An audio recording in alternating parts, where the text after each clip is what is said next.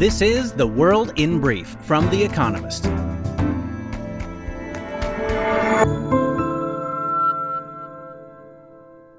Our top stories.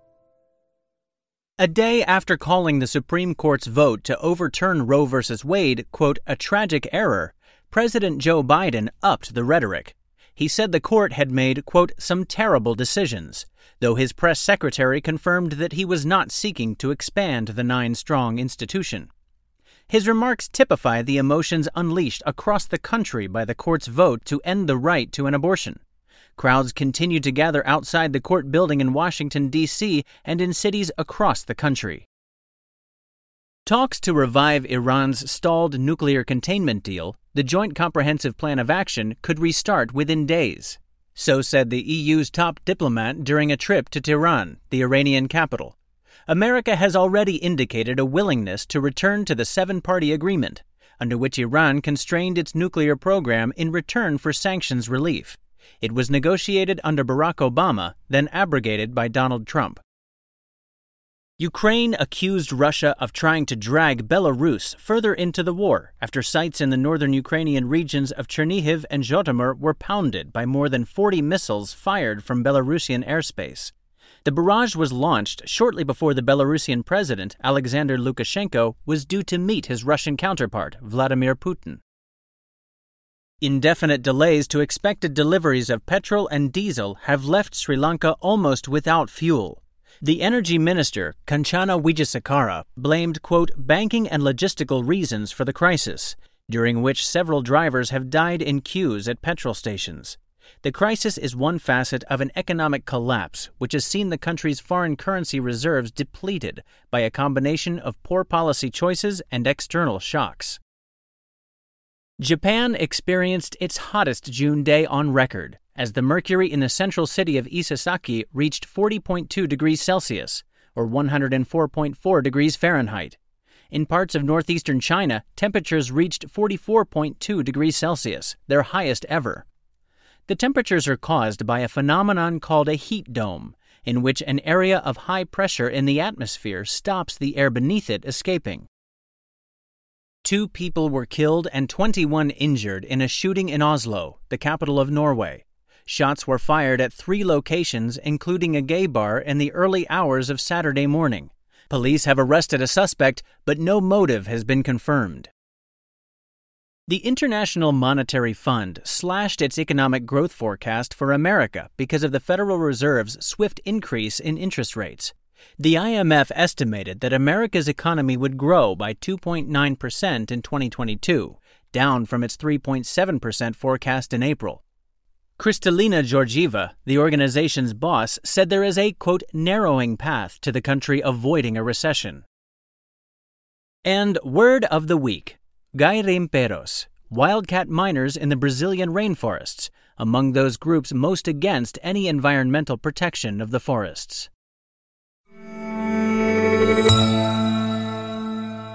And now, here's a deeper look at the day ahead. The G7 meets in Germany. Schloss Elmau is like a setting from a Thomas Mann novel, a retreat founded by an eccentric theologian at the foot of the Bavarian Alps. On Sunday, the G7, a club of big, rich democracies, will meet there to discuss their current reasons for existential dread. The most pressing is the war in Ukraine, but looming economic woes are a close second. Top of the agenda will be how to tighten sanctions on Russia.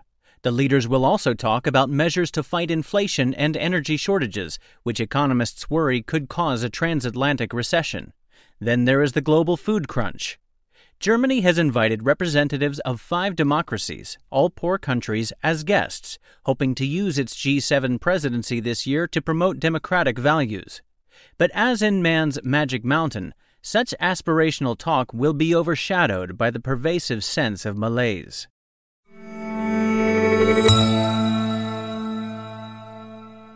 The Comeback of Pride in America. This year's Pride in New York certainly started with a bang. Madonna, an icon for the LGBTQ people, performed a surprise show on Thursday, flanked by famous drag queens. On Sunday, the Pride March will take place in New York City for the first time since the start of the pandemic. Denver, Houston, San Francisco, and Seattle will also hold festivities. New York's march, which attracts 2 million visitors, was first held in 1970 to commemorate the Stonewall Uprising, when patrons of a gay bar fought police after a raid. It was the catalyst for the modern LGBTQ rights movement. But the battle continues.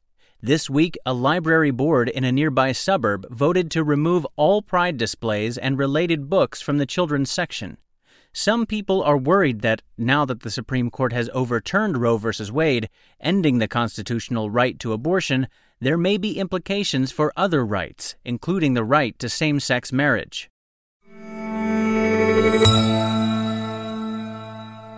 Harry Potter's 25th anniversary. That a quarter of a century has passed since the world was introduced to Harry Potter, Hogwarts, and Quidditch feels like a spell in itself. Since the publication of Harry Potter and the Philosopher's Stone on June 26, 1997, J.K. Rowling's seven book series has been translated into more than 80 languages and sold more than 500 million copies.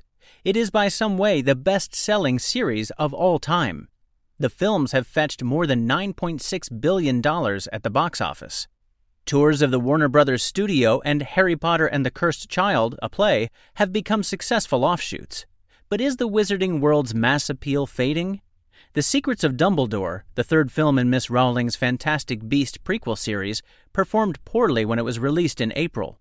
And it's not just fans growing weary. Some stars of the Potter films, including Daniel Radcliffe, who played the eponymous wizard, have distanced themselves from the author because of her views on transgender rights.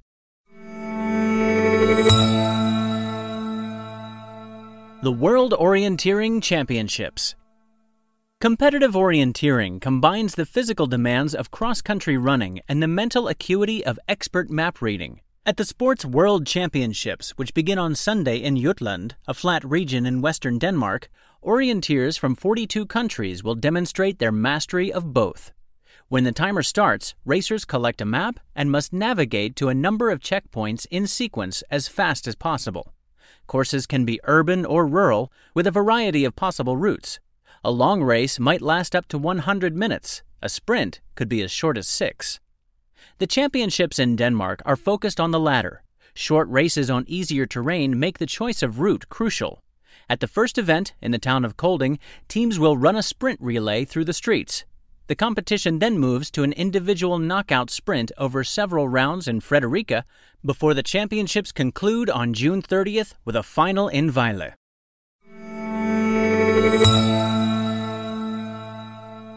Weekend Profile Emily Eavis, the Glastonbury heiress. In 1999, the 19 year old Emily Eavis was training to be a teacher in London when her mother Jean fell ill. She returned home to Somerset to support Jean and Michael, her father, on the family's dairy farm. Tragically, Jean died while the couple was tending to the family's other business, the Glastonbury Festival, which they had run for nearly 30 years. This weekend, Emily is in charge of the pandemic delayed 50th Anniversary Festival, which will attract over 200,000 revelers to Worthy Farm. In 1970, Michael Eavis, along with Jean and some friends, decided to put on a music festival. In the 1980s, Glastonbury, named after a nearby town, became a near annual event. As a child, Emily dreamed of having ordinary parents and fewer people camping in what was, in effect, her back garden. Some years were wild. She remembers riots on the site in 1990 and being shouted at in public by local landowners irritated by the crowds. Mr. Eavis thrived on the risks of running a music festival, while his wife was a nurturer, tending to spaced out campers in the family's farmhouse. Ms. Eavis takes after both of them, yet she never assumed the Glasto was her birthright. After deciding to help with the family business when her mother died, she began an apprenticeship of sorts in London, Organizing charity gigs with the likes of Coldplay and REM taught her how to persuade massive bands to play for fractions of their usual fees, a practice for which Glastonbury is well known. Gradually, she and her husband, Nick Dewey, a band manager, assumed bigger roles at the festival. A highlight was the launch in 2007 of The Park, an intimate space at Glastonbury known for surreal art and spontaneous performances.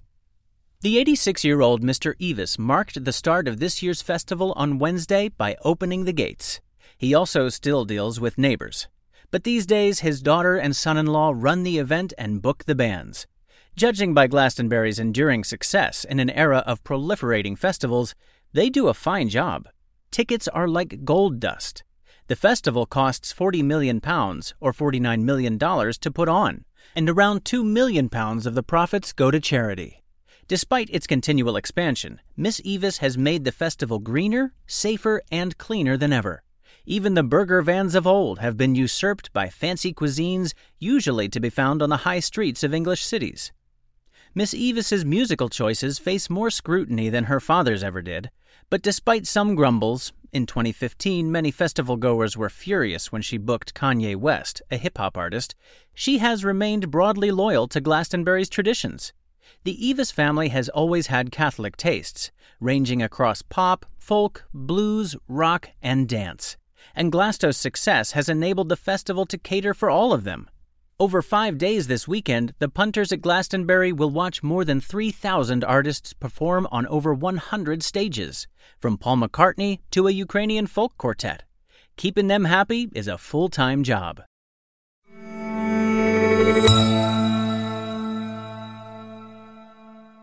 The winners of this week's quiz. Thank you to everyone who took part in this week's quiz. The winners, chosen at random from each continent, were Asia, Maznun Bujang, Kuching, Malaysia. North America, Joel High, Silverthorne, United States. Central and South America, Gerardo Garnica, Mexico City, Mexico. Europe, Ian Basford, London, United Kingdom. Africa, Nils Pierce, Kwadukuza, South Africa. Oceania, Max Yao Lee, Christchurch, New Zealand. They all gave the correct answers of Carrie Fisher, Stand By Your Man, Salem, The Misery Index, and Shining Path. The theme is Stephen King novels. And visit the Espresso app for our new weekend crossword, designed for experienced cruciverbalists and newcomers alike.